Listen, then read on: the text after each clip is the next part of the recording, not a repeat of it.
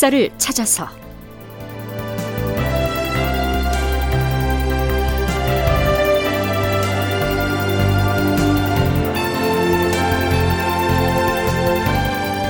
제 951편. 선조는 이순신의 전공을 깎아내리기 급급하고 극본 이상락 연출 최홍준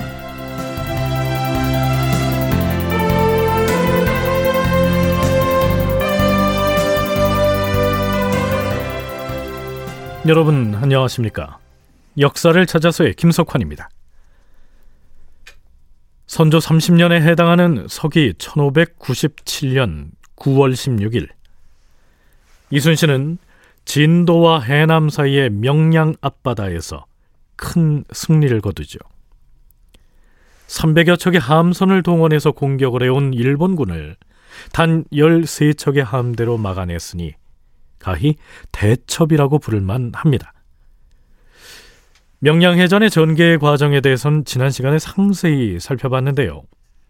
이순신이 그 전투에서 실제로 쳐부순 일본의 함선은 31척에 불과했습니다.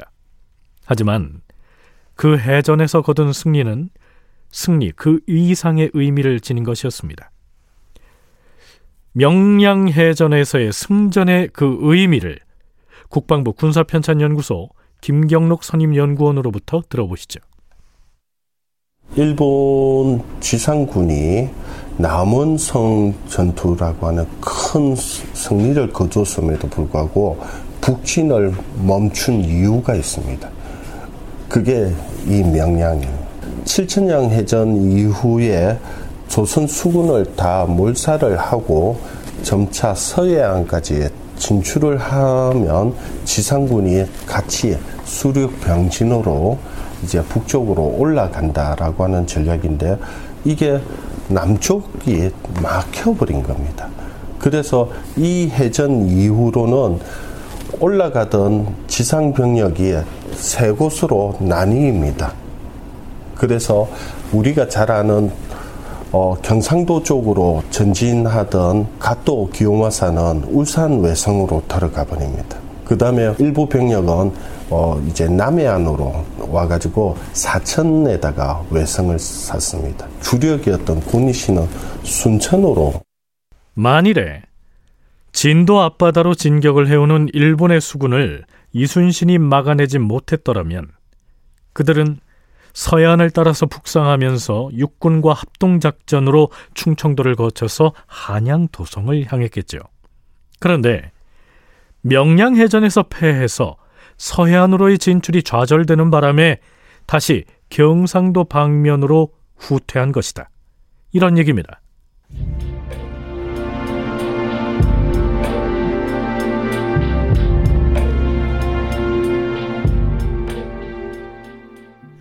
자, 전투가 끝났으면 임금에게 보고서를 올려야겠지요. 한산도 대첩을 비롯해서 그동안 크고 작은 전투를 마치고 나서 이순신이 조정에 올린 장계를 그동안 여러 차례 소개했었죠. 자, 그렇다면 명량해전에 대한 장계도 당연히 올렸을 텐데요. 그해 9월 23일치 난중일기에는 이런 내용이 보입니다. 오늘은 날씨가 맑다. 승첩 장계의 초안을 수정했다. 9월 23일이면 명량해전이 끝난 지 일주일이나 지난 뒤입니다. 그런데 아직도 임금에게 올릴 보고서에 초안을 고치고 있다고 하니 좀 이상하지요? 6개월 전에 탄핵을 받아서 옥에 갇힐 때 원균의 공로를 가로챘다는 모함을 받았었기 때문에 아마도 장계를 올리는데 지나치게 신중을 기하고 있는 것이 아닌가 여겨집니다. 단 13척의 배로 수백 척의 일본군을 무찌른 전공을 세웠는데도 말이죠. 다시 나흘이 지난 9월 27일의 난중일기. 오늘은 송안, 김국, 배세춘 등에게 승첩장계를 주어서 백길로 올라가게 하였다. 그리고 별도로 정제에게는 부채 찰사에게 보내는 공문을 가지고 충청 수사가 있는 곳으로 보냈다. 자, 그런데요. 이틀 뒤인 9월 28일 일기에는 장계를 가지고 출발한 송한 등이 바람에 배가 막혀서 되돌아왔다고 적었고요. 다음 날인 29일에 다시 출발한 것으로 되어 있습니다. 자, 어찌됐든 이순신의 명량해전에 대한 승첩 장계는 조정에 전달된 것이 분명한 것 같은데 선조실록에도 충무공 전서에도 승첩 장계의 내용이 온전하게 나타나 있지 않습니다. 조금은 이상한 일이죠.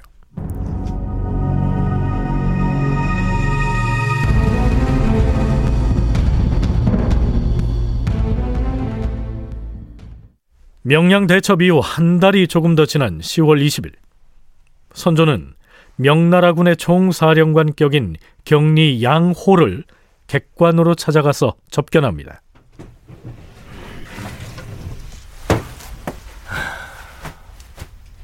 근일의 날씨가 추워지는데 이곳 관소가 싸늘하니 대인의 기체가 어떠하신지 걱정입니다. 국왕의 은혜에 힘입어 평안히 지내고 있습니다. 지난번에 왜적이 경기도까지 접근하여서 서울도 거의 지키지 못할 지경이 되었었고 백성들도 불안하여서 사방으로 흩어지는 바람에 계책을 세울 수가 없었습니다.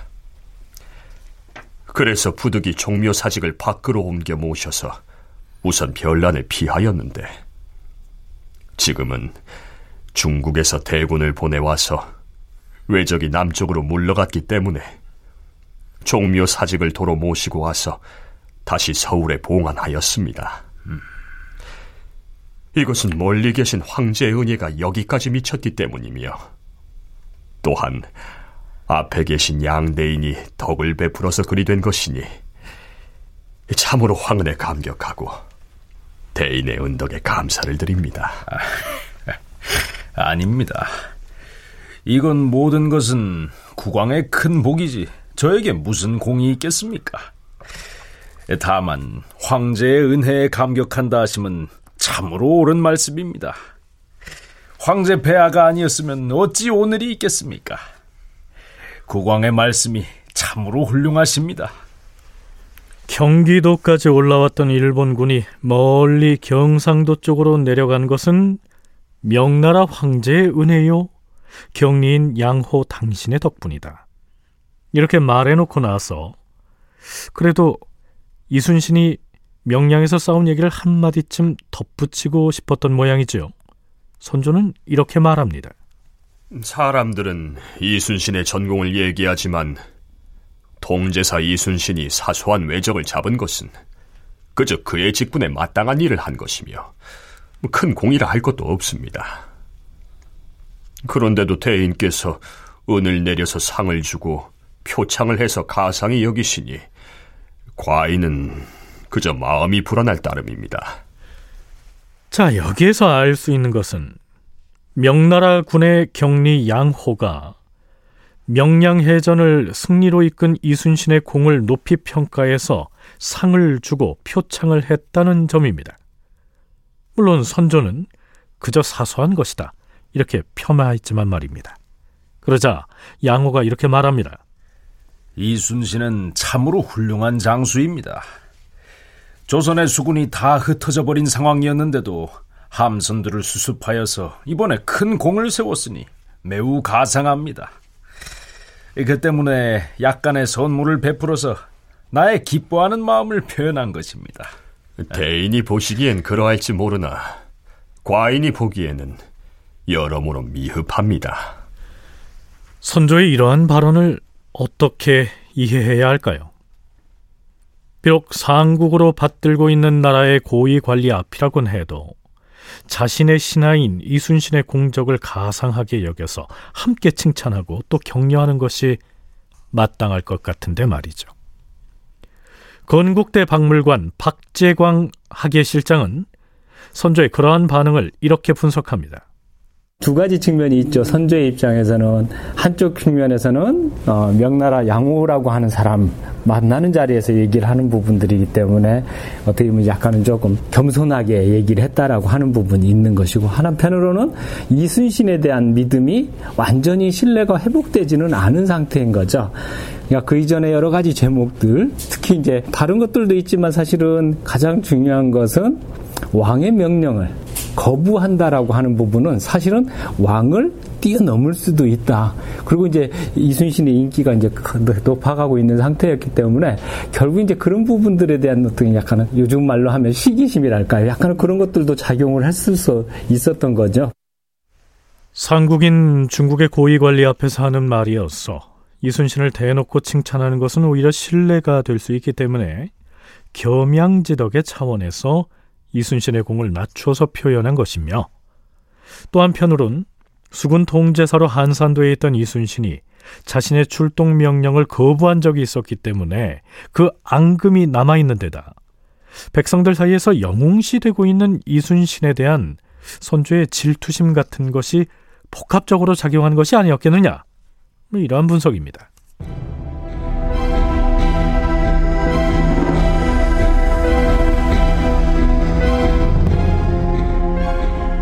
그로부터 보름쯤이 지난 11월 4일 명나라 경리 양호가 조선 조정에 이런 명을 내립니다. 우리 중국의 수군 장수인 계금이 이순신을 만나보고자 한다. 만나서 장차 양국의 수군을 움직이는 문제에 대하여 서로 상의하고자 하는데 들은 바에 의하면 이순신은 멀리 해남 지방으로 떠나 있다고 하였다.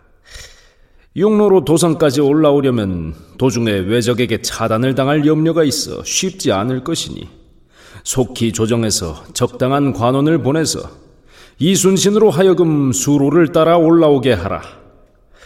우리 명나라 장수 계금과 중간에 바다 어디쯤에서 만나 서로 논의하도록 하는 게 좋을 것이다. 명나라가 이번엔 수군도 파견을 했으니 명나라의 수군 장수가 조선의 수군 통제사를 만나서 전략을 논의하고자 하는 것은 뭐 당연한 요구겠지요.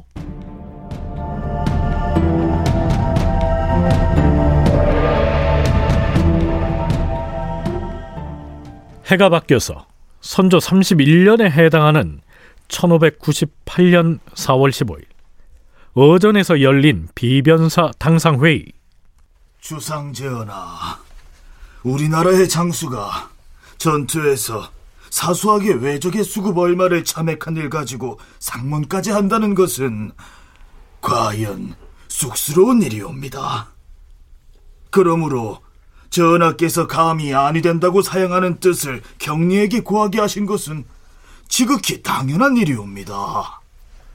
초선에 와 있는 경리 양호가 명량해전에서 큰 승리를 거둔 이순신의 전공을 높이 평가해서 명나라 황제에게 보고하고 표창 상신을 하겠다고 나섰다. 그런데 임금인 선조는 경리에게 뭐 그 정도의 일을 가지고 황제에게까지 고한다는 것은 말이 안 된다고 말렸다. 이런 얘기입니다. 비변사 당상관인 대신들의 얘기 좀 더 들어보죠.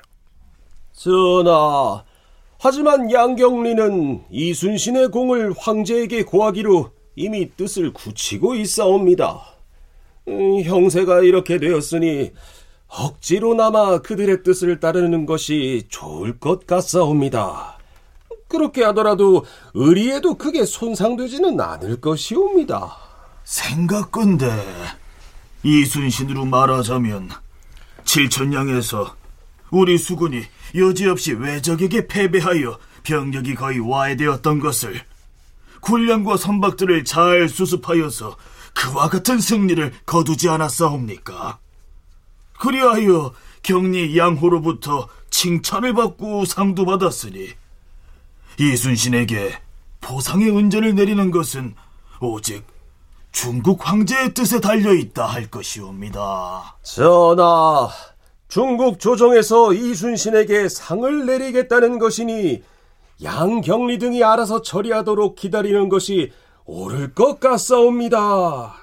그러자 선조가 이렇게 대답합니다.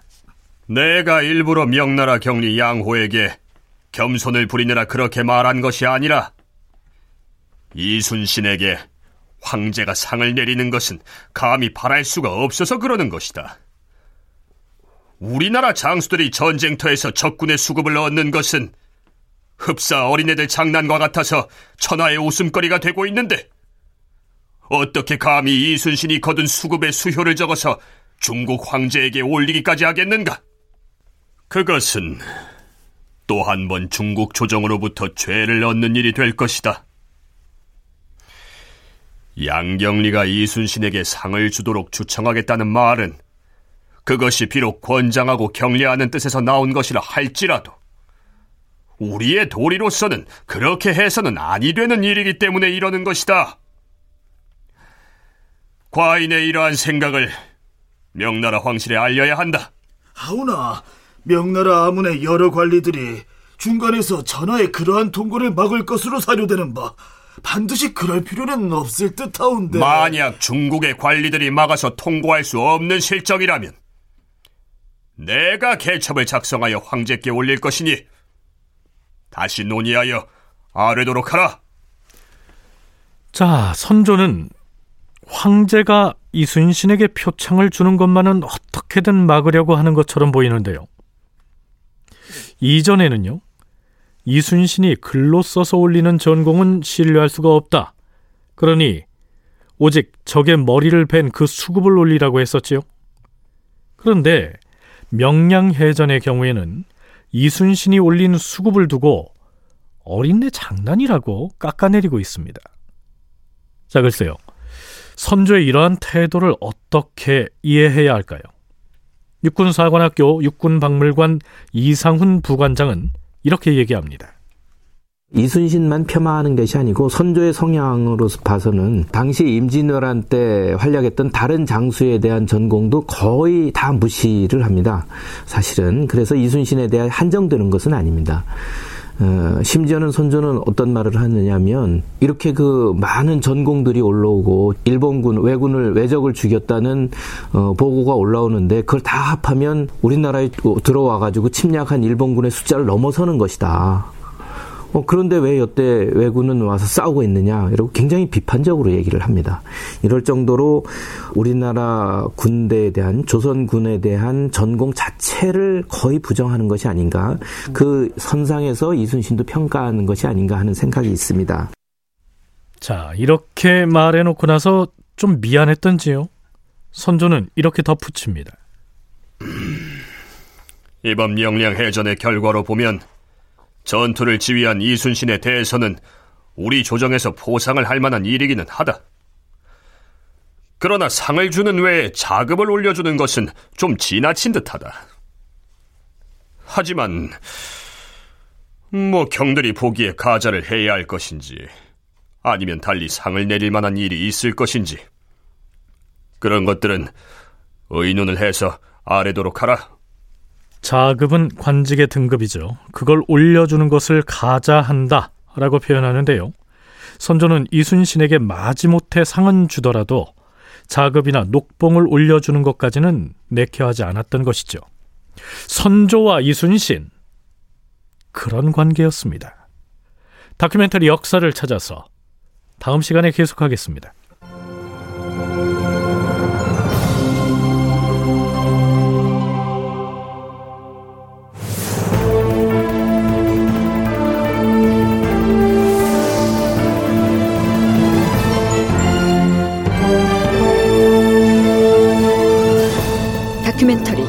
역사를 찾아서 제 951편 선조는 이순신의 전공을 깎아내리기 급급하고 이상락 극본 최웅준 연출로 보내드렸습니다.